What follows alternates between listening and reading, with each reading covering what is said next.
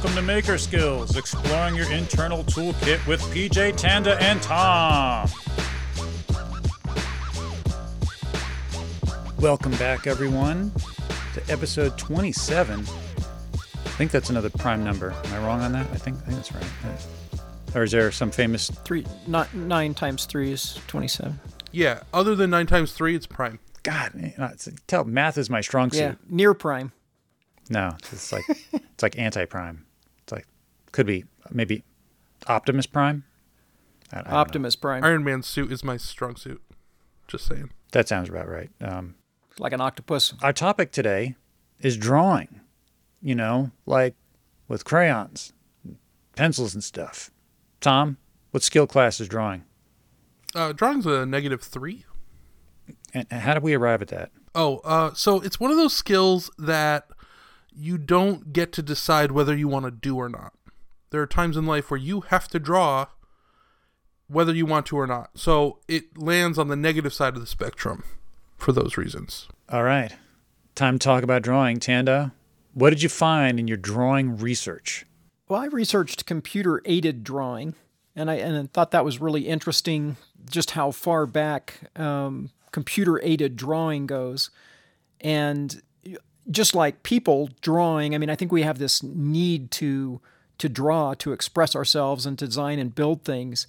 That shortly after the beginning of the computer era, um, you know, as soon as there was there were graphic screens, there were people making CAD programs, and so some of the early um, people in, that were involved, one guy named Patrick Hanratty, um, developed Pronto in 1957, which was basically to draw things for NC machining, which was brand new, and the concept of actually drawing something on the computer as a precursor to making it. And I think it just speaks to how innate our, um, you know, kind of sense of drawing things, whether it's a cave painting or or CAD system, any any new technology that comes around, we immediately try to start using it to to draw with. If it's if it's something that um, is a is a technology that is foreign to us, we basically start sketching with it to figure out how to use it, and that's true of you know 3D printers and printers and printing presses and and things. It's like the the first thing you do is is start doodling with it. Sidebar, Tom. Yeah. Didn't didn't you say last week that CAD was computer aided design? Yes. She just said it was computer aided drawing. I would defer to her knowledge Oh. Okay. All right. I'm just double checking here. all the time, every time. I think it's com- computer aided doodling. what was that voice? Did you hear a voice, Tom? I, yeah, I think there's some interference. I think we're picking up another radio channel That's probably probably what it is. because we're in a sidebar, Yeah. and you're not supposed to be able to hear anybody else in a sidebar I didn't think so. when they're not invited into the sidebar.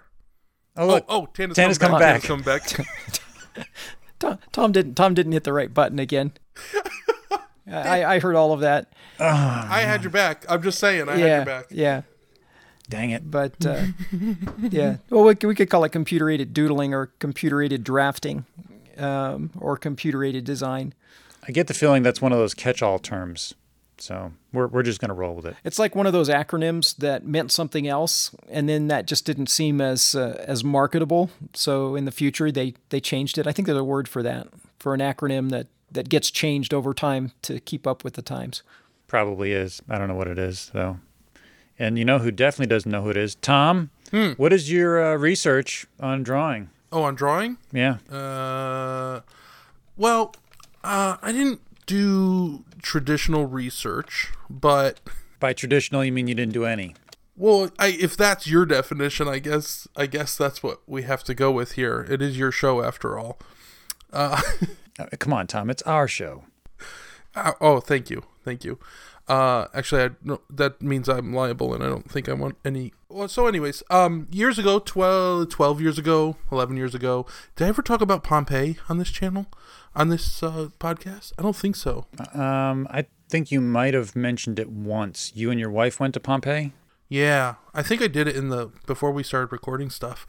Anyways, I'm going to talk about it briefly, but we went to Pompeii uh, in Italy, and Pompeii was covered by uh, vol- a volcano, Mount Vesuvius, like instantly. It was a I forget what kind of type of volcano it was, but it was like an explosive one, and basically everybody died within like m- I don't know an hour, minutes, something like that, and everything was kind of encapsulated and frozen in time. Um, I, have a quick question, Tom. Um, how many different kinds of volcanoes are there? I, I thought there was only one kind of volcano. No, there's no no legit. There's like hold on types of volcanoes. For those of you that aren't aware, I just tricked Tom into researching. Son of a shield, composite volcanoes, shield volcanoes, lava domes. Wait, Shield has Uh, volcanoes? Some, I guess so. I did. I wasn't aware of that. That what, Nick Fury has a volcano somewhere. I do lots of research, PJ. It's just usually done during the show. I can't argue that. Um. Uh, so, anyways, Pompeii, awesome. I don't know what I don't know when it was. Mm, I, I don't know zero BC or zero AD, whichever way you want to say it. Um, and inside on the walls in some of these places are drawings that have survived because a lot of it got preserved by the volcano. Uh, fortunately, unfortunately, a lot of the drawings are actually pornographic of um, of brothels, but it's like it's incredible to see these drawings that were done so long ago. I don't. I don't think I've ever heard of a pornographic brothel. I'm, now I'm intrigued. Huh? like Pompeii. As a, as opposed as opposed to those like uh, PG thirteen brothels. The ra- the rated R brothels. It was redundant. I take it back. Seventy nine. No, sixty nine. Okay, so it was it erupted in seventy nine, like not nineteen seventy nine, just seventy nine. No, no numbers before that. Oh, Yeah, August 24th if you really want to get into it. But it was really cool to see that stuff like live in person. I, I remember in one of these rooms there was a mural on the entire wall, call it 15 feet wide, 10 feet tall, and it was of an African lion, which was significant because they were nowhere near Africa. And for that knowledge to make it all the way to Italy from Africa and be painted on the wall is just kind of a cool I mean that was the internet of their day. That wall. Hmm. But that's all I got. I hope that was interesting enough to get away with not doing research. I'm sorry. I apologize. do you have any idea like how they actually drew on the walls, like what they used? No, I don't remember that. I don't think that was answered. I don't think it was asked. Um, what would what would early? I'll research that while you're talking if you'd like. I'll research uh, what kind of paint they used. You think it was latex? Uh, you know what? It was probably lead paint. That was actually cool. There, you could see I'm thinking it was probably lion's blood. it was they Yeah. from Africa. Yeah, that's that's what what they brought the lions over for. So Pompeii was plagued with lead poisoning because they used plumbing and they made pipes out of plumbing. It was like a very early adaptation of plumbing, and you could still see lead piping like it, popping out of the roads and stuff um, around Pompeii. It was really neat. That's that. I didn't think that there was plumbing back that far. I'm pretty positive I remember this information correctly, but I will. I'm open to debate and just being flat out wrong about things. Now it makes me wonder what the Pompeii plumbers were called. I think you just named them. Well, shucky darn. There was just one. It was just one guy. His name was Bob. No, it had to be Pete. Pete the Pompeii plumber. Really, I think so. Or I don't know. What what were Pompeii's named? Plum Pete doesn't make any sense. Maybe his name. What's what's what sounds Pie. Never never heard of a Plum Pete. Pie sounds more like an Italian name. So his name was Pie the the Pompeii plumber. Well, could be. We're, we're gonna run with that since you know Tom can't actually verify it. Moving right along. I of course Oh, real quick, real quick. I caught it. All right, hold on. You you can talk in a second. Uh, paints were made by using the ground pigment with gums or animal glue, which made them workable and fixed them to the surface being decorated. Fascinating. ground pigments Yeah, I don't know what pigments are though. or ground ground like ground up pigments or pigments made from the ground. Probably ground up minerals and such. Ground. I think it's ground pigments, not from the ground. I'm sorry I read that probably a little wrong. Although most of them probably were from the ground because there aren't many many pigments just floating around in the air. they were from the ground. They were ground ground pigments. You sure they didn't catch them with nets while they were flying by? I'm pretty sure. I, I mean, I suppose there are plant pigments and and sea pigments. I'm not a doctor, but I'm guessing I'm guessing not. the doctor of pigments. I'm not a pigment doctor, but I play one on a podcast. All right. All right, PJ. Sorry, I cut you off. Go ahead. Oh, it's not like I got anything important to say. I looked up drawing superstitions because, you know, that's what I want to know. Don't drop your pencil on a pair of scissors on a Tuesday, otherwise. Your eraser will fall off. no, I didn't find any. Uh, There was no superstition. I, I all it, all it gave me was literally sites about pe- people drawing superstitions, like they were making oh. an image of a superstition. I'm like, that's not what I want. So then, of course, I look for fun facts. I'm not going to look up the history of drawing because nobody really wants to know that. You know, probably go- goes beyond Pom- Pompeii, you know, cave drawings and all that stuff. So I looked up fun facts and I got 10 reasons why drawing is good for you. Like like vitamins, I guess. So the first uh, reason it's good for you is visualization. Drawing helps us to map out mental images of what we see. It's helping you to translate what you see through your brain into your hand. And, um, you know, if you think about it, that's kind of what drawing is. Drawing is translating, you know, eye to hand coordination. Which brings us to number two, which is coordination. Uh, drawing works the same way with fine motor skills as basketball does. You know, you practice shooting your hoops, and you get better and better. You practice your coordination with a pencil, you get better at drawing. Number three is cerebral benefits. Sounds very heady. Uh, our brains get a temporary endorphin release from diversions like drawing. Did anybody know that? You, you can actually get high.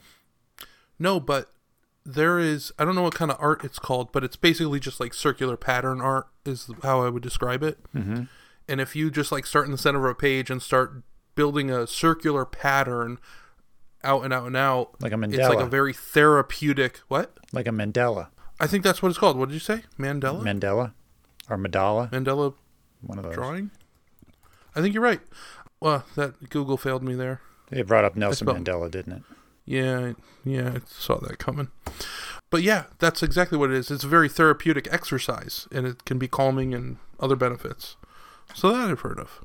mm-hmm Uh, number four is analytical skills. Uh, when you're drawing, whether you're conscious of it or not, you're making decisions about what you are drawing based on what you're seeing or thinking of. So this helps your reasoning based on what you're thinking of versus what's actually making it to the page. Number five is concentration.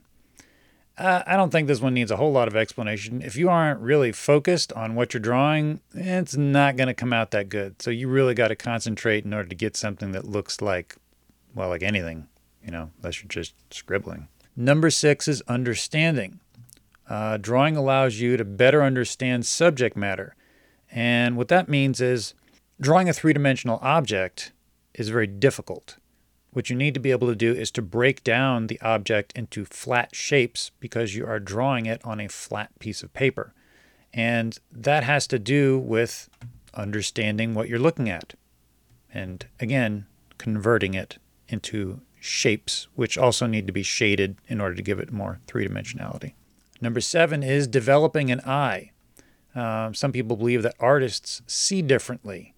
And while that may or may not be true, um, they're very, very good with practice at picking up on proportions, relationships, and compositions, which make them good judges of tonal relationships and distances of things. Um, and if you've ever seen, you know, something that is disproportionately drawn, like, I don't know, something a three year old would draw, you understand what that means. Number eight is communication.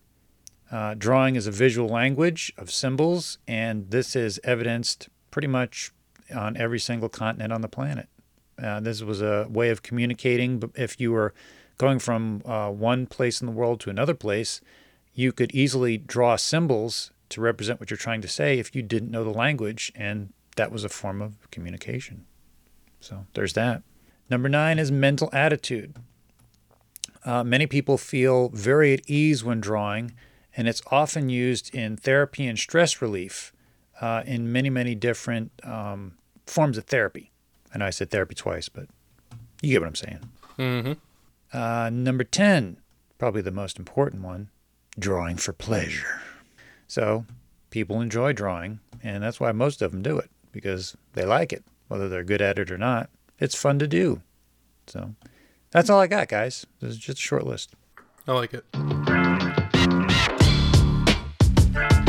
You've just entered the dealer's corner where bargains are currency. Prepare yourself. Well, the winter is definitely over, as is evidenced by the fact that Tom totally crushed it this week, so much so I decided not to get anything just so that Tom could take over the segment. Go for it. Perfect. Uh, yeah, that's that's a good decision because I'm gonna embarrass you a little bit if you went before me and told me about your sad deals. Uh, it's not a competition though, PJ. Don't worry about it. So, I didn't write down the days that I did this, but it was this week. I went to pick up a $30 bandsaw. It's a 14 inch bandsaw. It had no motor and it was off brand, but 30 bucks is the right price. So I went to meet a guy named Andy, and Andy is 70s, 70 years old or so. He has lived on this piece of property his entire life, and uh, we got to talking a little bit. But let me just tell you what I bought from him. I bought the bandsaw, and he said, I've got other things. We're moving, and I need to clear out my shop. He had a two car garage, and he was a woodworker, is a woodworker. Once a wood- wood- woodworker, always a woodworker. Blech. So I bought a Ridgid oscillating belt sander. You guys know what those are? Oh, yeah. Very popular. Yep. Okay. I had one a while ago that was a gray, older model that was hot garbage. I'm taking another chance because this one was cheap. So I bought that. Uh, I bought a one inch Delta belt sander. It's a tiny little belt sander. I honestly think I'll only ever round over the edges of dowels on it because that is a thing I do often. A crafts oh a set of craftsman drills in like a big blister pack, not blister pack. What are the Blow molded, blown blow molded blown case. Molded things yeah. Um, but i didn't even buy those for me. Uh, there's a kid that likes to make stuff uh, in my church. He comes over a lot helps me out. I try and pay him to do things around the house and yard so like a 15 year old has no other way to get money. So um, i bought those for him. He's been wanting a set of drills and the guy said he just bought new batteries for him. So that's cool. There's one other item but it was a separate deal. I bought all of that for $230 I should be able to put a motor on the bandsaw and sell the just the bandsaw for 230 bucks. So that was the that was the goal. And then he said, "Well, I have a few more tools." And we went to the neighbor's house, which is they live on a corner, so uh, one house is on one side of the corner and one house is on the other side of the corner. And we walk over to the garage, and he opens the garage, and there are a lot more tools he I immediately I see a Delta Unisaw, the same exact saw that I currently own. It's a 1947 Delta Unisaw with the goose egg motor cover, which that motor cover, it's a cast iron motor cover. There is nothing special about it like in reality, but those go for 250 to 350 on eBay alone. Like there's just it's a rare item because it was an option from what I understand. I could be wrong, but it was an option when you purchased the saw back in the 40s and 50s. So that I did not get a screaming deal on, but I wanted it for me. I paid 450 for that saw. Uh, I would say 450 Those eggs are incredibly hard to come by without being on the saw, and I have seen them go as high as 400. Right, right. Now, I didn't make the decision based on like resale, obviously, because I do want to keep this and put the two saws together. I would say 450 is like the right price for a really good saw, like a really good unisaw. I would say 250 is a deal, and I would say 650. I spent 750 on my first one, but let's not talk about that right now. Um, but that's a good price. Uh, he was a tool maker, and I said, "Oh, like a, a machinist," and he said, "No, a tool maker," which I think he was very proud of being a tool maker versus just a machinist. Like machinist is the general term. He machined a zero clearance insert out of like almost three quarter inch steel, solid steel. Uh, and and in that insert, which is like the oval shape thing, that's not an oval. What shape is that? It's a throat plate. It's it's basically like a pill. Yeah. It's a pill it's shape. A, it's a a pill shape. There you go. It's like a pill shape, and then in the pill shape, where the saw actually comes through the the insert, he put a long rectangle of acrylic, and he gave me like twenty to thirty replacement acrylic pieces, That's awesome. and there are. It's so cool, and there are two of them. I have two of these inserts made out of solid steel. So that was like that's really what I wanted. Like I, I joked with him. I was like, I would have I would have paid you four fifty for those. And your saw is identical, so you can put one of the inserts in your existing saw. Yes, identical saws, like bolt for bolt, literally. So I kind of, you know, as far as dealer's corner goes, I overpaid for that a little bit, right? Uh, but that's okay because I made a lot of money this week on the fifty dollar uh, metal lathe that I talked about. I think two weeks ago, right? mm-hmm. All right. So after looking through that, it I decided that the lathe was too far gone to restore and resell. So I jumped on Facebook. I joined the Atlas Craftsman lathe group and posted a picture of the lathe sitting on my driveway. And I said, "Hey guys, uh, this one's got to get parted out. It's too far gone. There's you know, there's a lot of good parts on it, but there are too many bad ones for me to try and fix it." I got like eight or nine guys that, like within an hour, that wanted eight or nine different parts of this lathe, which was amazing. So the next morning, I woke up, I wrapped up the big double pulley um, for like the that goes between the motor and the lathe itself.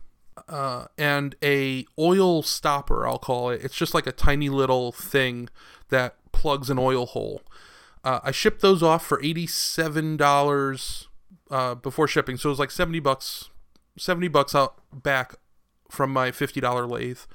And then a guy from Long Island drove up around one o'clock, and he bought the reversal gearbox for two hundred and fifty dollars. He bought the apron for two hundred dollars, and then he saw the four jaw chuck and bought that for a hundred bucks. So I'm up five hundred and twenty bucks on this. Tom, um, I, I want to know how did you how did these prices come about? Like, did you did they start throwing prices at you, or did you just offer them at, at those prices? I offered them at that, those prices, and where I got them from was a little bit of eBay, but mymachineshop.net is um is a used parts guy. It's one guy, and he supplies a lot of parts. So I looked up similar parts on there, and and probably did like 75 80% of what he was charging. So like he had that reversal gearbox for 300, so I said 250 expecting honestly I was expecting a little bit of negotiations, but the guy just paid it cuz he needs it. Hard to find. It is. So those two deals combined, I'm like in the whole 100 bucks, 120 bucks and I have a unisaw and all those other tools. So that's pretty good. And you still have parts left to sell. Yeah. Oh, so the first deal was I forgot to name them. The first deal with Andy was called Andy's Toy Closet or Toy Box or something like from Toy Story. Uh, the second was just the fifty dollar metal lathe update, and then the third one, well, I haven't named it yet. The third one was oh, hold on, give me two seconds. This is what happens when we let Tom run with an entire segment. Yes, it's mine. Leave me alone. uh, all right, I don't have a name. You're gonna have to name it. So start thinking about a name for this. All right.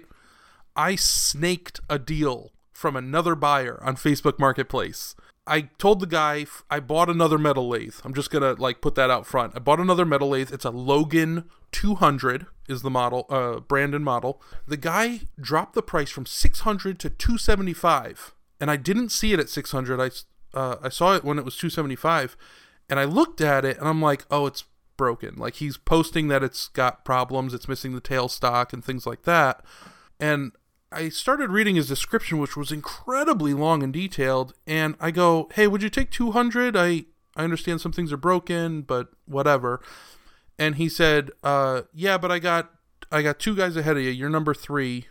Um, so I'll let you know. I was like, oh crap. I go, I go, you know, I read your description more. It sounds like there's a little bit more there than I thought. I'll pay the 275. Does that bump me up at all? He goes, well, you're number two now, and, uh, which was great. And I go, all right, how do I become number one? And he's like, well, the guy said he's coming at one o'clock, so I'll let you know he's, you know, he's supposed to be here.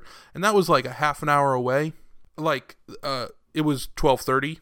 So I wait and I'm patient and one o'clock rolls around i'm like you know what? I'm not going to text him yet. I'm just going to wait. So 1.30 rolls around and i go hey did i get lucky? And he goes well he's not here yet. Uh, i'm going to give him another 10 minutes which means the guy wasn't communicating with him.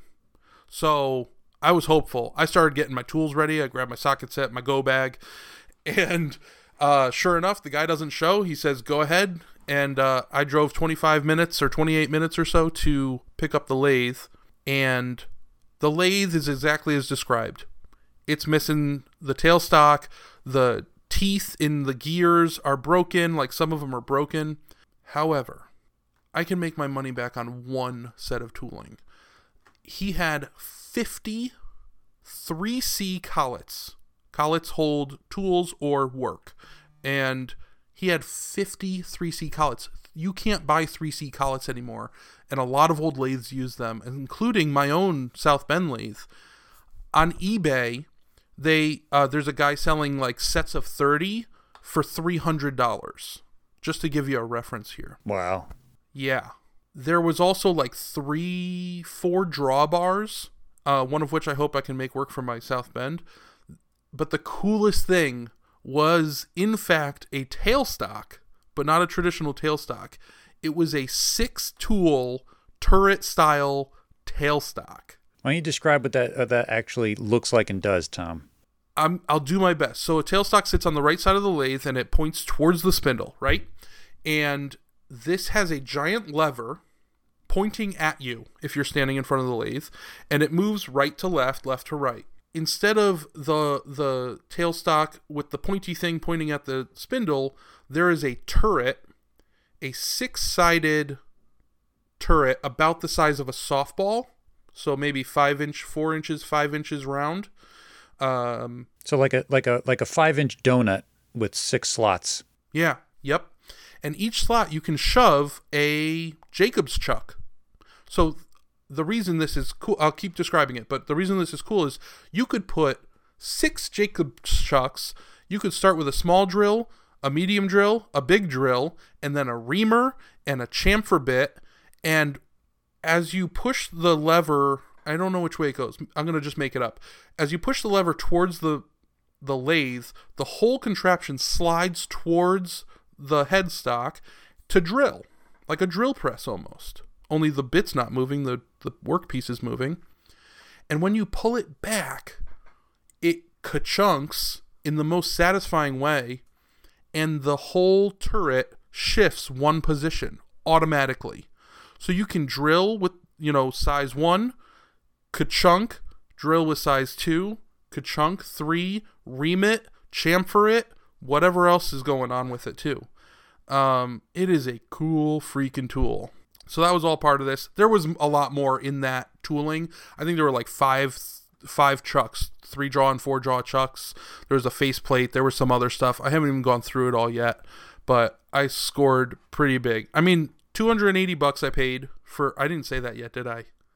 280 bucks for all this. Um, that was. It's a big investment, but it'll pay off very easily and very quickly. I mean, basically, you you bought all the tooling that you were missing from all the other lathes you have. Yeah, and well, here's the thing: all those chucks fit like almost all of those lathes in that class. So all of the tooling for this lathe fits my South Bend lathe, which is awesome. That's awesome. Right. Yeah, there's always there are always going to be people out there looking looking to get into machining and looking for a lathe and and they just never lose their popularity it seems. Right. The lathe. I, I was I was kind of distracted. I was looking through an auction that just closed here um, to see if I could find it, and I didn't see it. But there was a lathe identical to the one you parted out, and it was at twenty two hundred dollars. Oh my gosh. Um, I mean, it was it was intact. yeah. Um, but it was at twenty two hundred dollars when I saw it earlier th- today, and the auction closed at six with a soft close, and so I was going to look and see what it is, but it was more than twenty two hundred dollars. That's insane. So they're just always perpetually people out there willing to pay for them. You know, there's a lot of nostalgia around that stuff. It's like the lathe, you know, for for like the old guy. I'm gonna just stereotype here, but like the old guy was like, "Well, I learned on this lathe when I was in high school in 1970." You know, like I hope I went back far enough. That's 50 years. That should be okay. Uh, um, and then there's like me who wants to get into it, right? Like there's a lot of categories of people that are interested in these things. And it's just a cool community too. I think there are also people that don't know. I mean, it, it's that are just unaware of new machinery or modern day, more modern day machinery, and so they just assume that whatever they're paying for a vintage lathe, even if it's twenty five hundred dollars, is a better deal than any new lathe out there because it, they're buying an, an old piece of equipment. And so I think there are people that, without even checking, that just assume that, well, it's going to be what, whatever a new lathe costs, this is bound to be cheaper. This is like a 1940s lathe. Ah, yeah. Sometimes that's true. I mean, a new like small benchtop lathe is a couple grand. Right. Like a small one, you know, like a two foot lathe or less, just to give you a, a scale. Um, but the uh, honestly, the old stuff is really good. It is. I mean, it's it's worth the money. Yeah, it's certainly worth the money. It's just you have to you have to inspect, right? Well, it's definitely not worth twenty two hundred dollars. Let me tell you that. COVID has made the market go insane about that stuff. Just absolutely insane. And I love it. So like I'm considering selling my res- fully restored South Bend that I absolutely love and just like waiting 5 years and buying another one for a 100 bucks. or or waiting a few weeks. I mean, it sounds like you you have Yeah, right. you have deals That's popping true. up. Yeah. That's true. Tom, don't Yeah. forget you're you're supposed to be finding me a fifty dollar lathe that works. Remember? Now this was 280. I'm sorry, buddy. I know. I'm I'm saying don't forget. and that one's broken. I told you I need I need one that works, not, not one to part out. Yeah. I need I need something that's that's working, not too big, you know, looks sexy, comes with some tooling, does mis you know. That the tooling is the thing.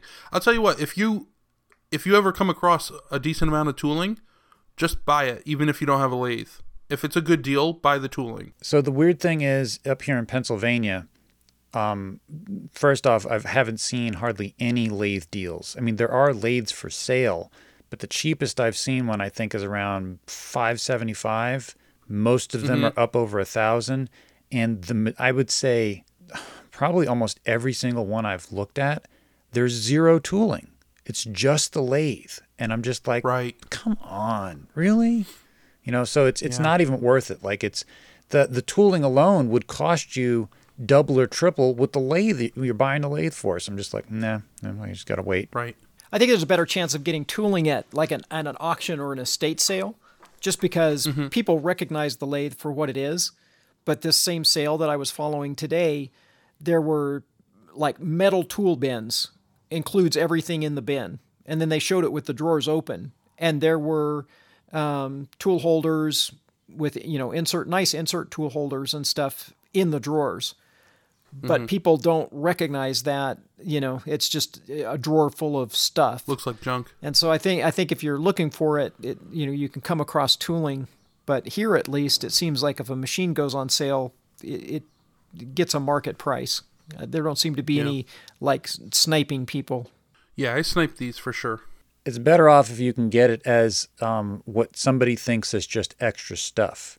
That's that was what Tom's deal was. Was he bought this broken lathe and all the tooling was just extra stuff that went with the lathe. The guy didn't think of it as separate. It all went together, and that's where those Right. deals come in. You know, it's it's. I I think you could definitely get them at auctions and estate sales, but it's separated. When you're at the uh, estate sale, you're not getting a lathe plus all the tooling. This- I've seen, I've been at auctions where they separate every tool out from the tooling and sell them one piece at a time. And I'm like, oh, good lord, I'm not getting a deal here. It's not happening. Right. Yeah, the place I used to work, they sold a big Toyota mill, CNC mill, that we used to use for making big steel parts. and they separated. It had this giant tool holder. I, I don't know what this um, tool gantry. Uh, it was like the kind of like the oval shaped like racetrack, and they took all the tools that out of that and sold them all separate, and they were like a fifty, um, like a Cat fifty because it was such a big machine, and so they sold the machine with no tooling, and then sold the tooling, and so it was like you know somebody was going to have to spend a fortune to tool that machine back up. And but i guess somebody got you know a good deal on the tooling. But Yeah. Uh, just to encourage people, because we're kind of, you know, I don't want to think people it's impossible to get tooling. I bought some cheap, you know, Chinese tooling from Banggood. Um, I bought, you know, a, a ER32 collet holder that goes into my Morse Taper 3, and I got a whole set of standard collets. Um, I think it might have been 80 bucks as long as you inspect them when you get them and make sure they're not trash, uh, which they can be, you're going to be fine. Especially for the type of work I do. You you know most of us do. And since then, I've I've bought a few more sets of collets, but it's it's reasonable when you do it that way. What the market that I am attempting to tap into is the the kind of the collector and restorer market where they want they want the original stuff and that's that's the bigger money Were those deals hot enough for you? You got a sizzling deal that's burning a hole in your pocket? Send it in, maybe we'll read it on air. All right, it's time for personal history. Tanda, what's your personal history with drawing? Oh, that's a hard one because it's like you're you're tempted to just say, well, you know, I just picked up a pencil and started scribbling when when I was a kid. Um, I've always had a fascination with with drawing, and have like purchased books or sought out instruction in drawing a number of times, just because I don't think I'm really good at it and could get better at it.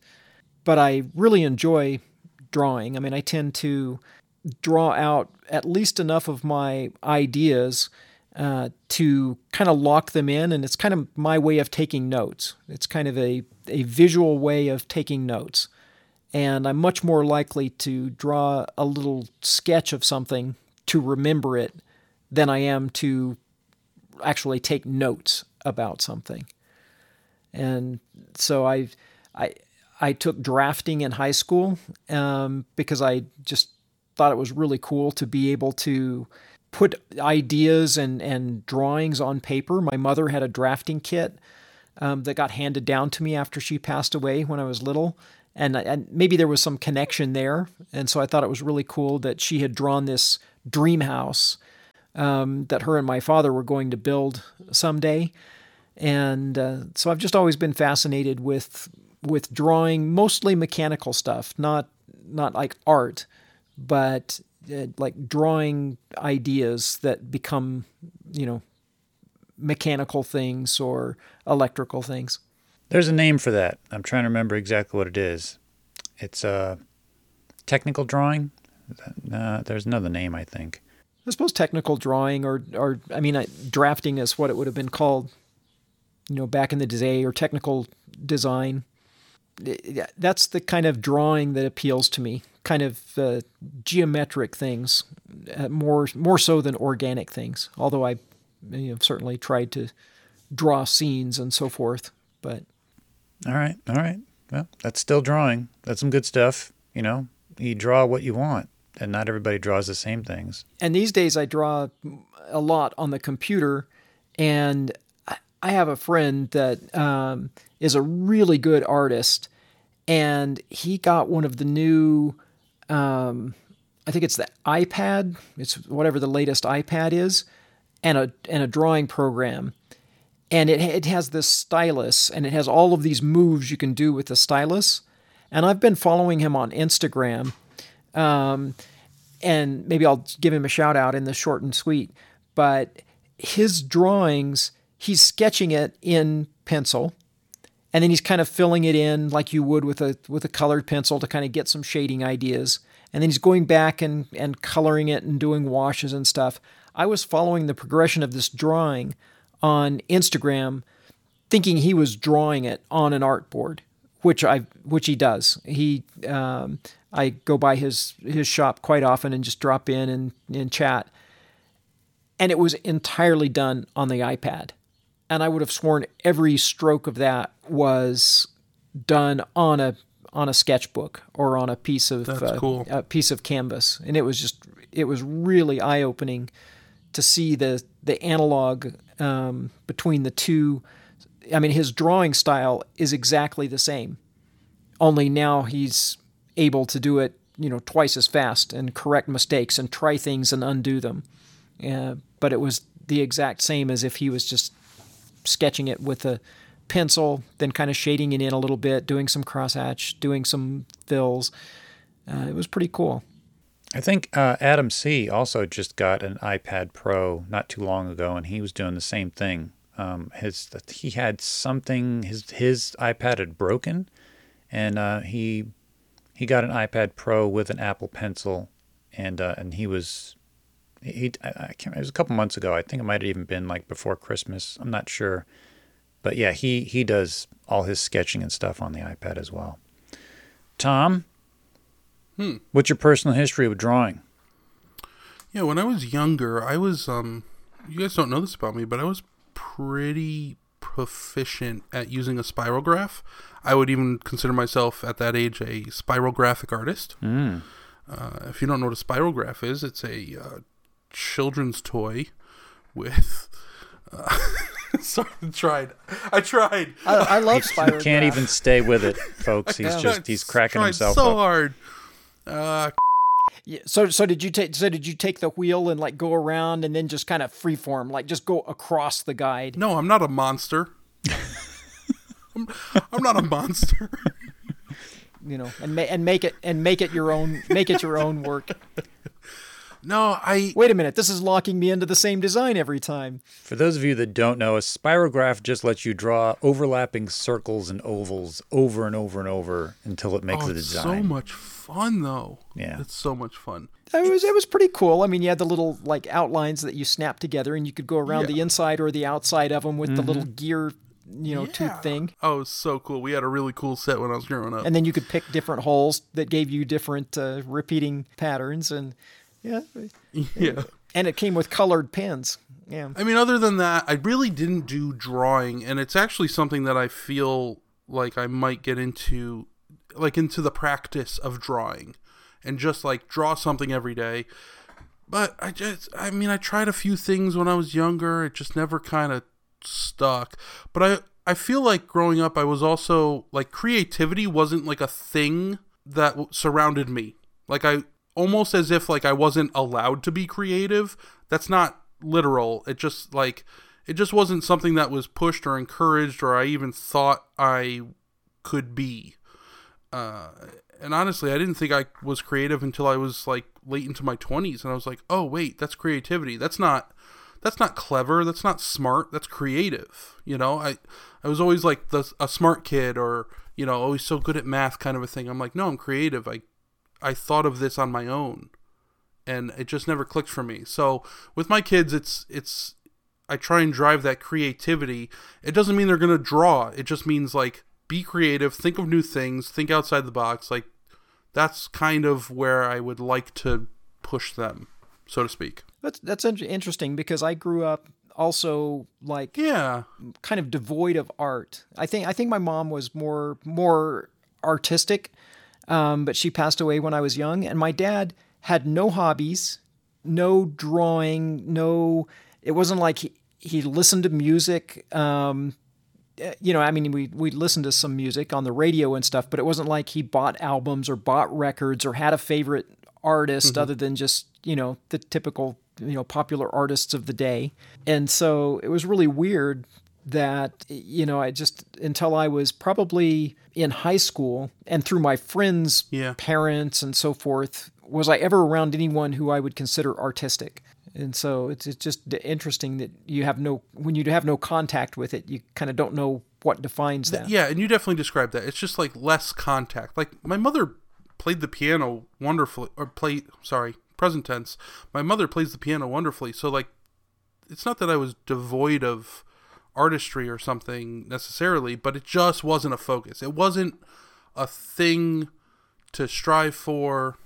Um, I, and I just today I see the value in creativity because you can be, well, this is probably a bad thing. You can be an accountant and be creative, right? Like an accountant doesn't mean you're boring unless you're just boring, right? Like you creative accounting is probably uh, puts you in jail, but you get That's that sounds like my accountant, Tom. He's he's def he's going through all my my sales and stuff now with the tool set. He's definitely a creative accountant. That's that's the thing. uh you told me you do your own taxes. no, I don't understand. No, I, I- I can't do that. you, you just heard my math at the beginning of the episode. Remember? You- Yeah. You, definitely don't want me doing taxes. right, right. What about you, PJ? What um what's your history? Well, unlike the two of you, um, art was sort of the one thing that was acceptably promotable in my household. My dad uh, was a trained draftsman before I was born, and he continued to to he, he was a sheriff's officer for my entire childhood, and he was like best buddies with the sheriff. So he actually got the sheriff to create a graphics unit in the department, and my father ran it. So he was constantly creating artwork for the sheriff's department. So that's like how I grew up with him just constantly making things like like he would make um you know the uh, the the decals and stuff that would go on the side of squad cars. He would create all those out of vinyl, like him. Oh, Not- that's they cool. didn't, we didn't send it out, like he did it. Uh, he did all kinds of um, cartoons for the department and uh, all- kinds of stuff. But then uh, I mentioned this before. He had his own um, T-shirt business, silk screening T-shirts, and he would do all of the artwork for that. So there was there was lots of that around growing up, and my brother and I were both. Uh, he would bring us these giant pads, these two foot by one foot pads that he would make out of these uh, printouts. Like one side had printouts on it from the courthouse, and then the other side was blank, and they were like they were like uh, not construction paper, but like cardstock. So we had these giant pads to draw on, and he encouraged us. He would just keep bringing us pads. We were like, you know, we need more. We would draw just whatever, whatever came to mind. I was always better at drawing, sort of like Tanda. I was better at drawing things that were sort of mechanical. I was not very good at organic, uh, organic things. I used to draw a lot of spaceships and robots and things like that um, while I was growing up. Then something happened. Um, I stopped uh, drawing. I would say in my let's say late teens you know right probably right when i got to college i probably stopped drawing. Uh, college i took art courses but uh, there was no drawing it was all painting. And so i didn't draw anything for probably over a decade. And then all of a sudden i had this um, this opportunity to draw something this this thing that occurred. And i don't i don't really the only explanation i have is my observational skills had increased but the thing that I drew was organic. It was not mechanical, and it looked like I had gone through uh, art school. Like the the drawing was improved like six hundred percent from like the last thing that I had drawn, and there was no real explanation other than I was paying more attention to things around me. Then we move a little further on, and I've written a novel, and I decided that it was a, it's a fantasy novel and it there were a lot of uh, things in there that were, that didn't exist. Like I made up things in the story that don't exist in the real world. And I thought you know what? I need to do chapter artwork for the novel. So when you come to each chapter there's a little picture. It's going to give you like a little visual description of what's coming. And in order to do that I kind of went back to um, what I knew growing up with my dad he did all of his silk screening work on uh, I can't remember what the, what's that Tanda that you would know what's the thin sheets of plastic vellum or um, a- acetate Vellum, vellum. Yeah. um, so it's Yeah. basically like clear sheets of plastic and he would draw on them with rapidograph pens these are drafting pens that are German made and they come in different pen tip sizes and they use a special ink that doesn't clog and you can just continually draw a whatever size line you want and and, and they I, I don't think they go by millimeters um, but like each each pen had a number on it, and that was the size of the tip. And I think a full set was like maybe 16 or 20 pens. I can't really remember. But anyway, I remembered this from growing up.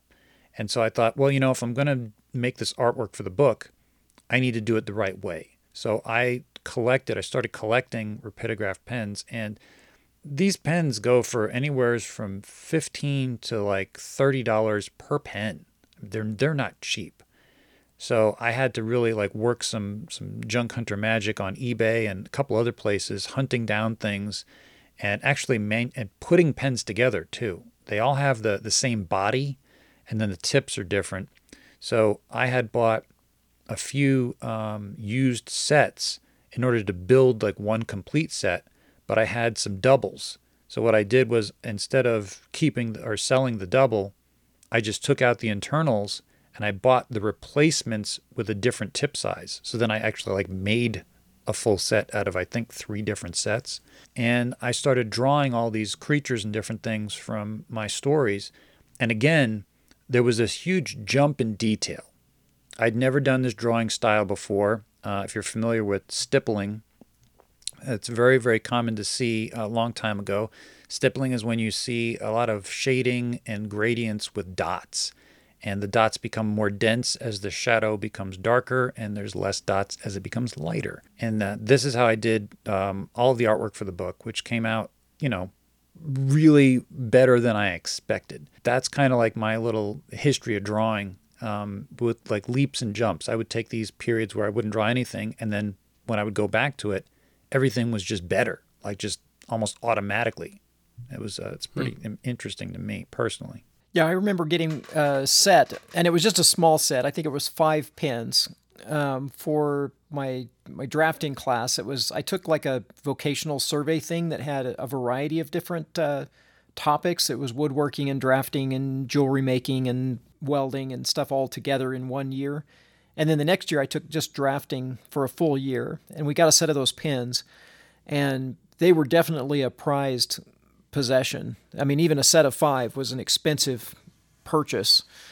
Um, and the other thing was that was kind of interesting was before you could use them, you had to you had to show that you could ink a drawing the old-fashioned way, which was to actually mm. use a mm. nib mm-hmm. um, with the drafting nibs, and it was like it was like a little set of tweezers that were that you could open with a um, like a compass, mm. but the the tip would open up, and then you would use a little eyedropper and you'd put a little drop of India ink in it and then it would make a line as wide as what you would open the nib. So you could open it up just a little bit and make a really thin line for like dimension lines, or you could open it up and make like a border line that was like 50 thousandths wide. And it would go through a lot of ink. You could only make, you know, maybe seven inches of a line when it was really wide. But when it was narrow, you could draw a lot with it. And then once you basically it's a technical fountain pen. Right. Yeah, with a with an adjustable nib so you could make it as wide as mm. you mm-hmm. want. Yeah. The good old days. The good old days. And if you messed that up, you know, then you were if you were working on vellum, you could go in with a razor blade sometimes and and kind of gently scrape it off, but you could always tell where you had mm-hmm. where you had messed up. Mm-hmm. So it was very very tedious. Very true. Uh, an uh, interesting side note: the the pens and when I had created the pictures, because I had built the kit, I didn't have a container that would would hold all the pens, and that was at the very beginning of when I started my maker account on Instagram. So this is like four or five years ago, and I had the thing that I wanted, like I actually started my YouTube channel and everything, and the first thing I wanted to do was I had a blueberry wood that I'd been collecting and making pens out of at the time, and I wanted to take the smaller pieces of blueberry wood and sort of fuse them together with blue dyed resin and make sort of, if you think about almost like a log cabin box out of these smaller pieces of wood that you really couldn't use for anything else and resin. And then I was going to make like this felt lined box for my rapidograph pens so that it would be like, you know, this prized possession in this really cool looking box. And I still have not made the box. Doesn't exist. yeah. It's Tom, sidebar. Yeah, yeah, I'm here. Is it, P, PJ keeps bringing up blueberries. I mean, last week he was buying a blueberry freezer, and this week he's talking about blueberry This wood, and everything in his shop is blue. I think he has like like a blueberry growers, like a wild blueberry growers and collection. I think they're paying him. I, I think that they're sponsoring him. I think that's He's he's he's doing a solo sponsorship on our show. He said it's our show. he said it's our show, but I think the whole thing was contrived just to promote blueberries. Oh my gosh. If you think about it, I mean, it, we keep coming back to this. They're like the Smurf things in his shop. He everything he has is blue. I think you're onto something. He bought a freezer for blueberries. He's making things out of blueberry wood. yeah, I agree. I think I think I, uh, we we should confront him at some point. At, yeah, but let's not not right Yeah, away. no, not- I mean, no. He might kick us off. He might No, kick us yeah, off the show. right. I mean, if if we're right, let's let's wait a while and see if it plays out. But I think that's I think that's where this is going. Uh, yeah, I think so too. Let's pay attention though. Oh, he's coming back. He's coming back. There he is. So PJ, And that was the last time I tried to eat the blueberry wood. It doesn't taste like blueberries. mm, You'd think that's it would, but that's a pro tip. yeah, yeah. Don't don't try to eat the wood. Just stick with the berries. Well, sucky darn, I think it's time for one of them old timey commercial interludes and stuff. Hello, this is Chet down at Johnson's Hardware. We know a lot of you people out there love to sketch, but you know what?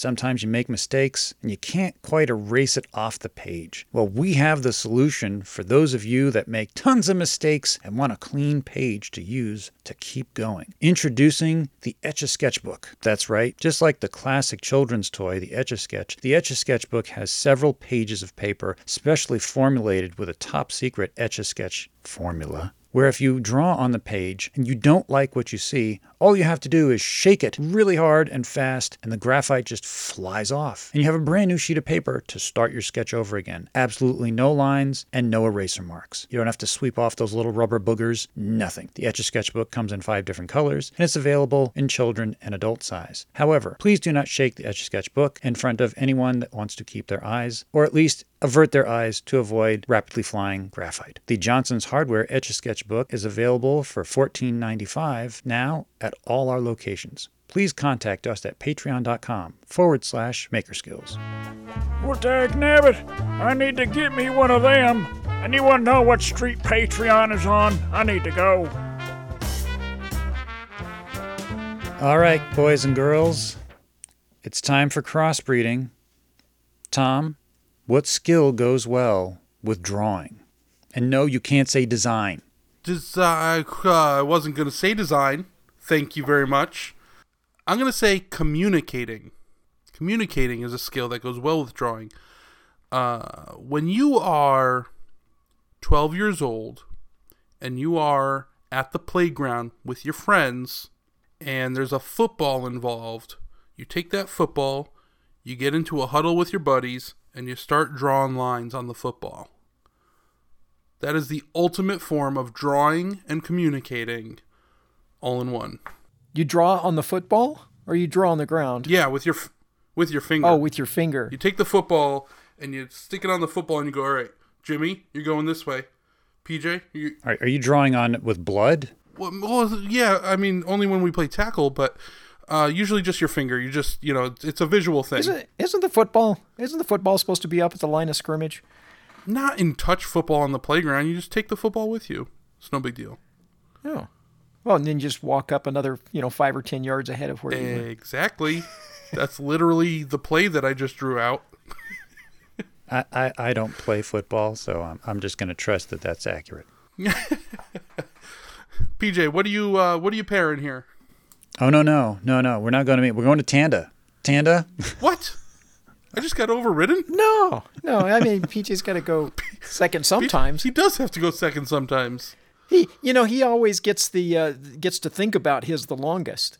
That's true. I mean, not like not like we don't know what the episode's going to be about for a week ahead of time, but but for you and I, Tom, we we think about it uh, about the moment PJ asks. sometimes a little after. Sometimes a little after the moment. That's he actually not the reason. The reason I was I was about to eat two macaroons and I didn't want to answer with my mouth full, so that was why I wanted Tanda to go. Mac mm, macar- macaroons pair well with Macaroons go quite well with drawing. You need a tasty snack, little, little coconut goodness, you know. Oh, yeah. Well, chocolate macaroons are better, but I, I didn't I didn't get any of those. These are just regular What? blondies. Well, they're they're burnt a little. I guess they're kind of brown. But um, but yeah, going back to what uh, what Tom was asking me, what do I Way to stall and think of something. I'm going to go with Tanda's answer, which is technical illustration, which is when you're, you know, you got a a tool or some sort, some kind of equipment, and uh, they need an exploded view of that thing. Uh, they need it drawn out very specifically, and it has to be in perfect um, proportion, all the parts. I mean, we've all seen these things, and that's like an art form all itself of being able to to create these things, which now they they don't do anymore. It's all CGI. So, yeah, technical illustration goes well with drawing. Tanda, was that your answer? Well, uh, no, no. My my I, my answer is the much more obvious uh, lucid dreaming. I think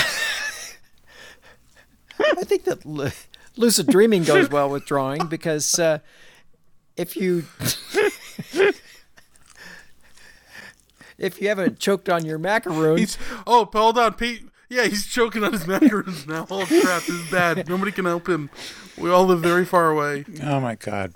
Go ahead, go ahead, Tanda. Yeah, do you have a neighbor? You have a neighbor we could call if, if like you start choking and you know we, we're just sitting here on What's Zoom your- and we can't do anything What's your about local it. emergency contact? Yeah. Bobby. His name's Bobby. Of course it is. Bobby. I knew it. The uh, you know because you can. It's a good way to to like get the get the juices flowing when you're getting ready to go to bed or you're just trying to figure out a problem.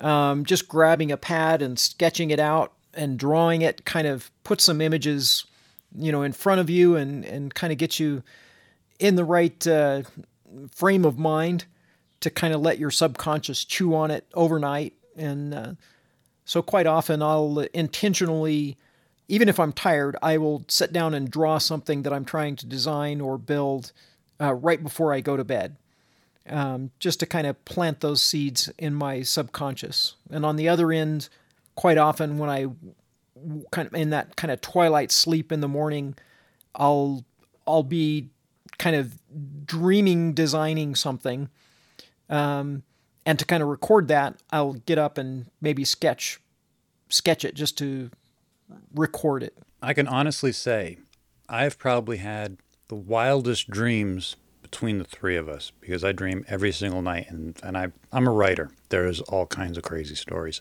I've never tried doing that before, drawing before going to sleep. I dream things that I'm designing and it and I kind of go back and forth between kind of being being awake and and dreaming and it and it does get kind of weird sometimes because sometimes it's just strictly like going through the motions of actually building something but I'm dreaming I'm building it but then weird things happen as they do in dreams where there are other people there or it just takes a totally bizarre twist because you're you're kind of dreaming it at the same time you're you're thinking of it. So i i think that uh, drawing is a good way of recording recording your ideas whether you've dreamed something up uh, uh, literally or you've just uh, um, you've made something and you need to record it. I'm finding myself needing to do that a lot more um, with my day job because i'm building things that maybe i've done a 3d model and i've made a prototype but i need to make drawings of it because the next one i won't make I'll have to give it to somebody else to make, or we'll make 10 of them. You know, I made three of them. It was interesting. They liked it. I made some modifications. You know, they signed off on it. And now we're going to give it to a machine shop to make 10 of them. I don't want to make 10 more of them. Um, I wanted to make the prototype. But now I have to document the prototype accurately enough to give to somebody else to make it. And so it's it's a good way of recording a, a history. Tom, sidebar. Yeah. Um, am I mistaken here? Is is, T- is Tanda trying to pass off dreaming as a skill? Uh, She is. Uh, I uh, hmm. I don't I don't think there's any way to learn how to dream uh, better, is there? Well, there's supplements like Wait, you mean like vitamin ayahuasca? E, uh, like vitamin E or PCP. Yeah, Um, yeah. I don't recommend both of those.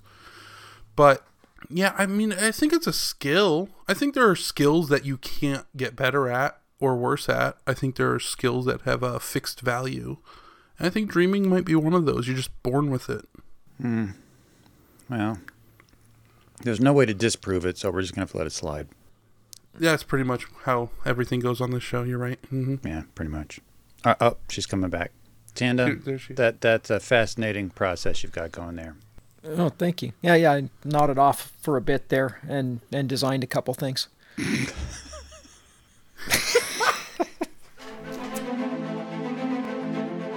Good evening. This is Walter Walterson. It's time for the freaking fireside filibuster. All right, guys, we've got a, a new segment for you. Uh, we realized when we were in the pre show that we don't have a general discussion segment because sometimes we just want to talk about things that, you know, happen. And um, one of those things happens to be when you buy a tool, whether or not to part it out. Like Shakespeare says, to part out or not to part out. That is the question. And uh, we wanted to talk about it because you know, there's there's definitely a divide between everyone as to whether this is parting out as a good thing or a bad thing. Tom, I know you're parting out some things. So what is your opinion on this? I I think my opinion is changing, but my opinion is don't part it out. Keep it original. Don't modify it like when at all possible. Like keep that thing stock. It was built like that for a reason, and that is how that's like what I'm drawn to. That's the direction that I am drawn to. What about you, Tanda? I would I would have to say I'm I'm probably on the other end of that spectrum. I when I buy a piece of equipment, it's it's my equipment, and I try not to um, do something that's not you know that if I were to sell it would lower the value. But I'm totally okay with adding on to it. You know, drilling a hole in it if I need to to mount something, you know, cutting a little piece away or something if it suits my needs to to make it work for me. But I don't buy a lot of what you would call vintage equipment or collectible type equipment either. So maybe that's But you're you're different. talking about modifying something from its original, um, how it was originally built in order to make it work for you better. That's not that's not the same thing as parting it out. You know, like as I mean, it doesn't. You don't have to have a vintage tool. Like if you buy something, and you know you decide to replace it with another tool, then you have the option of either selling it whole or selling the parts. And in many cases, especially for vintage tools, the parts are worth more than the entire tool together. Right. Yeah. I mean, I mean, Tom's bargain this week was certainly an example of that, or the bargain from a few weeks ago that he mm-hmm. sold this week was definitely. I'm not sure I have the patience, or maybe it's more of a the experience online. I mean, you guys are interacting with people in Facebook Marketplace, um, in these online buying and selling communities regularly. Well, not because we want to. We just want their money. Well, but you're, but you're, but, but it's just an, but it's an everyday, but it's an everyday It's a thing habit. um, for you guys, and so so parting something out is just like a choice. I'll part it out or or not, and for me, it would be like the hassle of listing it and and taking calls and everything. That would drive my decision more so than any tie to whether it's vintage or how much it's worth or whether it's good or bad. It would be more a case of I would just want to list this once and sell it to somebody who wants the whole thing, even if I could make more money parting it out, because I don't want to list five things. Tom, I think the thing what she's trying to say is that Tanda's lazy and, and we're not. no, I think what she's saying is she's an introvert and she hates people. Like that. Oh yeah, yeah. That that's what I meant. Yeah, I, I'm sorry. I that said the pretty wrong. much sums it up. Said the wrong word. I meant to say introvert. Yeah, that that's correct. Yeah. Um, and I get that too though. It's a hassle. Like to part something out takes a little more infrastructure. Like you need to like she said, you have to communicate with a lot more people. You have to schedule like shipping and things of that nature and store this thing and when like half of it doesn't sell you still have half of it and what do you do or whatever so i get that too I actually have the the opposite.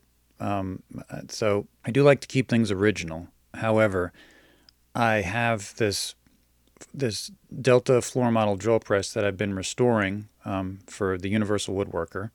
When I bought it, it did not have a the the bell shaped pulley cover housing on the top of the drill press. It just it was it had fallen over and it cracked into pieces and it just didn't exist anymore. So I needed one, and to buy the housing would have cost me more than actually buying a little Delta desktop or benchtop drill press, which is what I ended up doing. So I bought one. I think I paid, I want to say sixty dollars.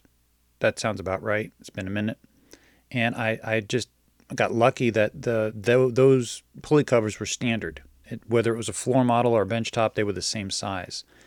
And so when I took that off and put it onto um, the floor model one, now I have this incomplete bench top. And I had taken it apart and I was cleaning the pieces up and I was thinking, well, you know, m- maybe I'll come across a bell housing or something. And it literally kicked around my shop from, I'm going to say August, this past August, until last month. And I got tired of sort of moving the parts around and I decided, you know what? I'm going to start listing these things on eBay. And so first I listed the base and that sold for 75 bucks. I'm like, all right, well, I'll put the table up. I put the table up, 75 bucks. Oh, oh that, that's pretty good. Nobody's going to want the drill head. I mean, it's just the drill body with no parts on it. It has the pulley, you know, the, the it's got the four speed pulley, but other than that, and you know, the little, uh, I think it's like a thrust bushing that it rides on, there was nothing else there except the, the bolts for like the, the motor mount and, and the, the housing that I'd removed. Put that up, sold for $65. So I'm like, oh, people hmm. will buy anything. I mean, I'm, I'm trying to figure out like how would somebody break that part? That's like the main part of the drill. But apparently it happens. So I, I didn't talk to anyone, Tanda.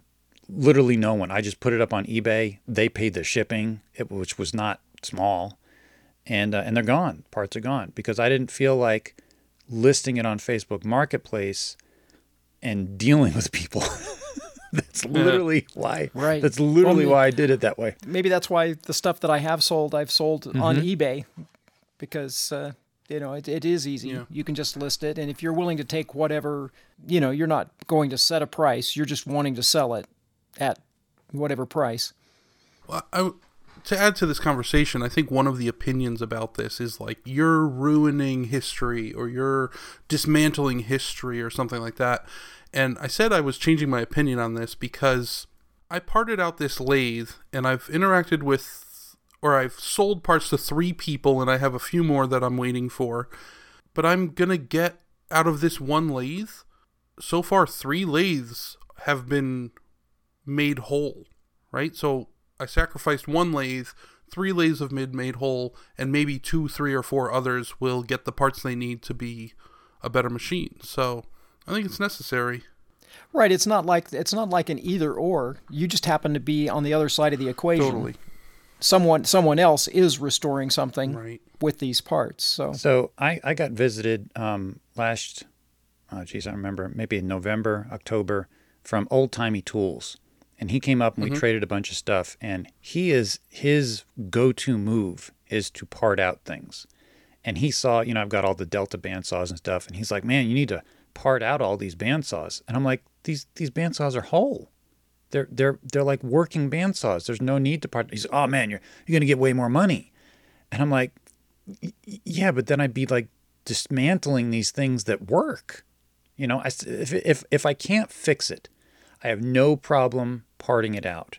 I'm not used to it, but I have no problem. Like I now have two companion benchtop drill presses, and one of them is going to be made whole from the other one, which, by the way, the second one I bought was a parts drill press for someone else that uh, took what they wanted, and then this was what was left over. So now that is going to be like the the the table, the base, the top, the the cover for the pulley, all that stuff will get sold. And I know I've got at least one person that wants. Um, there's a little chrome like a, a oil cover that goes on top of the the pulley housing, and someone mentioned to me they would like to buy that um, when I bought the first one, but I said I'll think about it. And I really didn't want to give it up because then I, you know, then I wouldn't have it for the drill press. So now I'm, I'm going to have best of both worlds. I'm going to make one whole, and I'm going to part one out because I can't fix the second one. There's just too many things gone. Mm-hmm.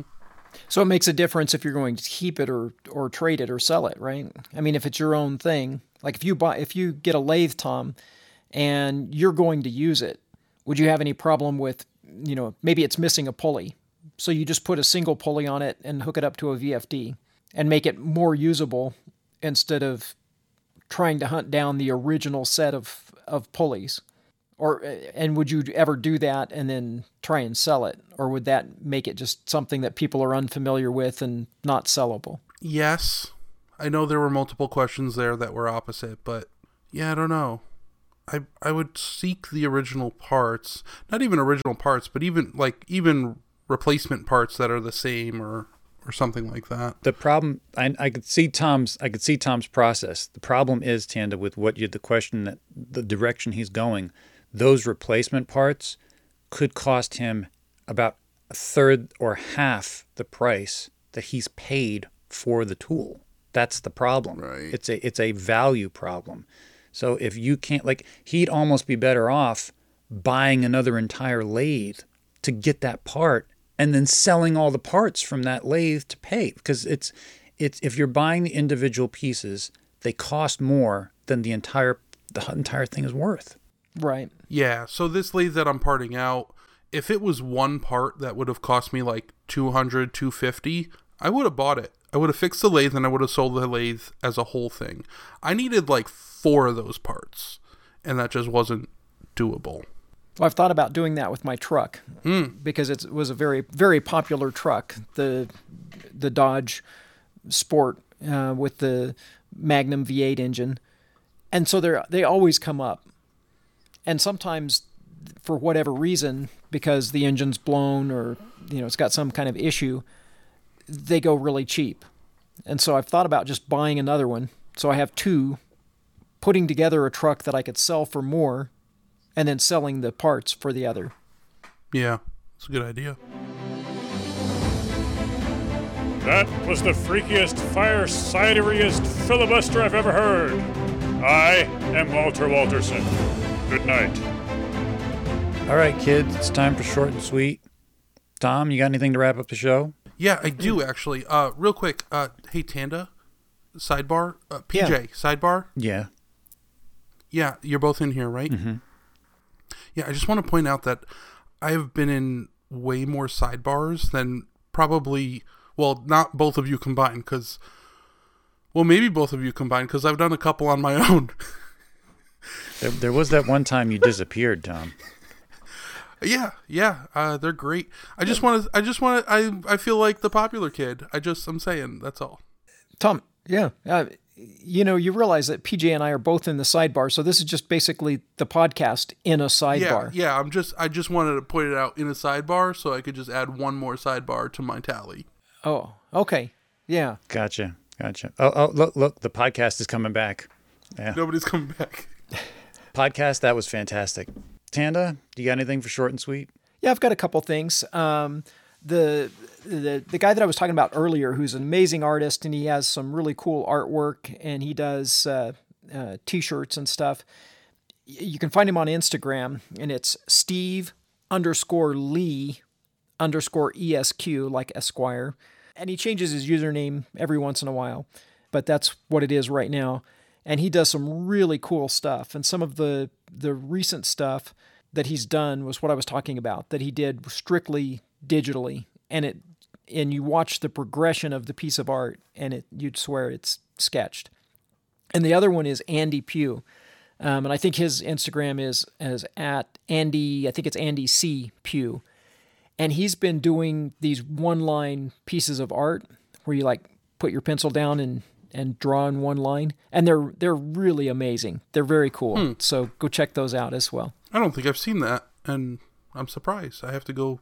Maybe the algorithm is keeping Andy out of my feed. I, I see them. Oh yeah, definitely go check it out. They're cool. I see them all the time, and it's uh, it's it's not like it's a straight line. It's lots of curves, but it's just one continuous line that has no breaks in it.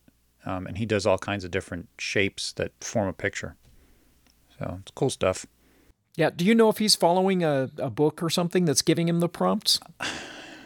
I mean, because he has a prompt for each one, it seems. Uh, I I want to say that this was part of one of those Instagram like not contest, but one of those things where it's like you know, thirty like Inktober or something. yeah, like Inktober, where it's like you know, here's draw something like this for 30 days and i think it was one of those but Yeah. i honestly didn't follow that closely to, I, like i saw them but i don't know what started it i just i just know he was doing them Yeah, it's probably in the hashtag. I should look, but they're very cool.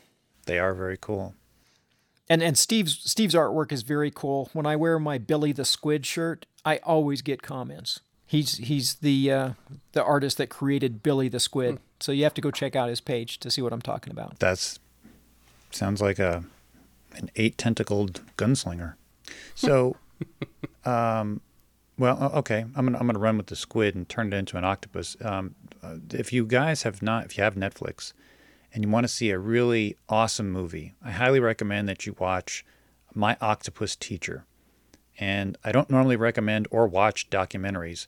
But this is a very cool movie about a guy uh, that was working in the film industry and he burned out. And he lives in South Africa and he lives right near the coast and he starts diving, um, not with a tank, just, just with a snorkel, into uh, they have giant kelp forests underground underwater kelp forests there. And he starts diving every day and he actually befriends this common uh, it's called the common octopus. They're about maybe i don't know two feet long. And he starts this whole relationship with this octopus and then ends up following it for the entire life cycle. These octopus only live uh, they only live a year and he videos himself and this whole relationship and all these things that he learns and it's really really fascinating. He basically has like a spiritual awakening because of his relationship with this this underwater sea creature. So it's really really fascinating stuff. That's I, di- I didn't realize that is that just that particular octopus? I thought octopus had or octopi had a much longer lifespan than that. I, you know, I thought they did too. Um, I don't know if all of them um, live a year or if it's just these little ones. I know um, there's many different kinds, but um, I'm not. I'm not any kind of expert. Like literally, I probably got exposed to more information in this documentary than I have ever known about octopus. Yeah, I just googled it. It's only one or two years. Um, one of the older octopus is three to five years. That's interesting. I didn't know that. So anyway, it's it's really really um, it it may not sound right off the top like it's going to be an interesting movie, but it really is. Like if you you like you know anything having to do with animals, and this guy is he's coming from a very like technical analytical background as a filmmaker. So to see like his sort of mental transformation is also really really uh, empowering. I also wanted to bring up that we haven't had any new Patreons in a while, and we desperately need more Patreons because without you guys, we're not going to get the help we need, and somebody's going to have a mental breakdown. Probably me, although it could be Tom. I don't know. Tanda seems pretty stable. But, um, It's an illusion. Okay, yeah, we all need counseling, and that costs money. So, you know, you, you guys need to pony up, you know, give us some Bitcoin or cryptocurrency, something. Uh, but yeah, go to patreon.com forward slash maker skills. You know, give a dollar, give 200, you know, whatever you can spare. You know, we're, we're not picky. And um, we'd really appreciate it. Thank you for listening to this episode of Maker Skills. If you should need more skill information, you can find us on Instagram at maker.skills. You can also email us at makerskillspodcast at gmail.com.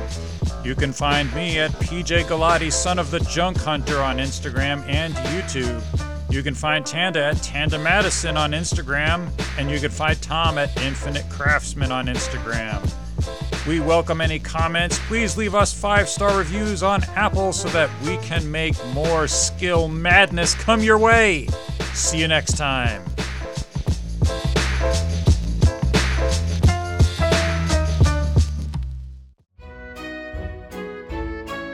And now for some nonsense.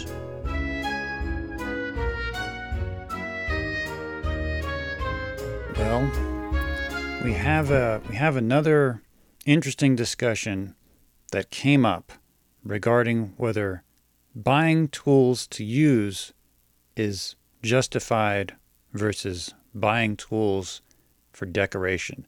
And Tom and Tanda were, were very like polar opposites. I'm just gonna I'm just gonna stop talking and let you guys go. Tanda, you, you were you were on the side of the of what as far as No, I think I think they're you know just much like our earlier discussion. I mean, you buy a tool, it's it's your tool to do with as you please.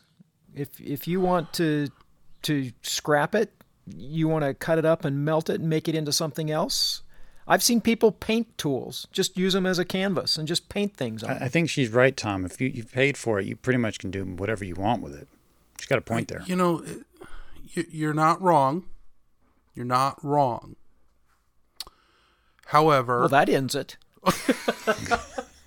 I didn't say you were right. Just cut it. Just cut it. Just cut it there, PJ. I didn't say you were right. I said you were not wrong. It is yours. You do as you please, but it is a it is, should be a crime to like buy a beautiful antique tractor, plop it in your front yard and throw the key away. There's no key. And just let it sit there as lawn art. Like listen, you want to park it in the front yard as lawn art and then tomorrow you're going to jump on it, do some work and then park it back there. That's fine. You park it wherever you want. But to just neglect it is is a crime.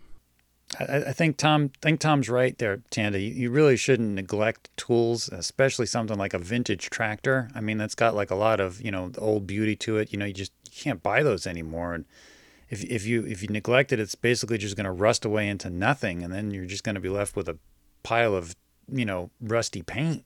Well, that's part that's part of it. I mean, and you could keep up with the appearance of it. You could paint it or something, but but you may want to just let it let it rust in place, and uh, you know maybe you have intention of using it someday, or you can you know may, maybe someday you're you're going to use it, but you just decide to park it right there in your front yard. I mean, it's hard to tell the difference, but I think if you like it as art, if you want to turn it upside down or stand it up on end, that's it's your tractor. You don't have to use it as a tractor. You know, Tom, they, they say there's no accounting for art. And if, if she says it's art, then, then that's what it is. I mean, you know, I've seen like art where there's just like a toilet on a wall. So, yeah, like a tractor parked in like an art parking space, that kind of makes sense. Yeah, I, there definitely is accounting, and I'm accounting three tractors in my neighbor's yard that he doesn't use, and it's driving me nuts. Well, if your neighbor's crazy, that's true. You, you, Tanda, he's got a point. You don't want a crazy neighbor with three tractors. I mean, that guy sounds mentally unstable. Now, if he was using the tractors, that'd be a different story. But if they're all just sitting there rusting away, I mean, this guy is like one cookie away from a shotgun, you know, knocking at your door. Well, he, he is using them though. He's he's using them. I mean, haven't you ever heard of the term arting it out? I mean, he's just he's just arting them out, uh, or is that parting them out? I, but uh, I mean, he could he could break them up and sell them off in pieces. But you know, what if the people never actually build an entire tractor out of the pieces, and then there are just a bunch of pieces out there that are not a full tractor, and they're not even being seen. They're just hidden away somewhere, or they're in a dump. Wouldn't it be better to have it actually sitting where at least someone can see it and appreciate it than if he were to just, you know, scrap the tractors or sell them off in pieces and then they're just out of sight and they've ended their life as anything, a tractor or art. Better to be art than to be parted out and forgotten. I mean, I mean, she's got a point, Tom. If if you had like, this sounds like ninja tractors at this point. If you can't see the tractor, is it really there? I mean, that that's like some existential stuff that we have to start questioning the meaning of life. You know, it's bet. You know, it's better if they're art. If a tractor parks in your lawn and no one's there to see it, is it art? Mind blow. Oh, I think so. I mean, I think that the tractor exists and it's a well made tractor. It's art, even if it's in a shed. But no one's there to see it. But if a tractor rolls down a hill into the forest and no one hears it crash, did it really crash? No. No, definitely not. I, hey, we uh, we uh, we agree on something. I, that's, I think that's, that's beautiful. That's, that's, right. that's our answer. That's our answer. So if anybody's got a tractor, totally resolved. yeah, just just roll it down a hill and don't look. That's that's the way to go. That was totally ridiculous.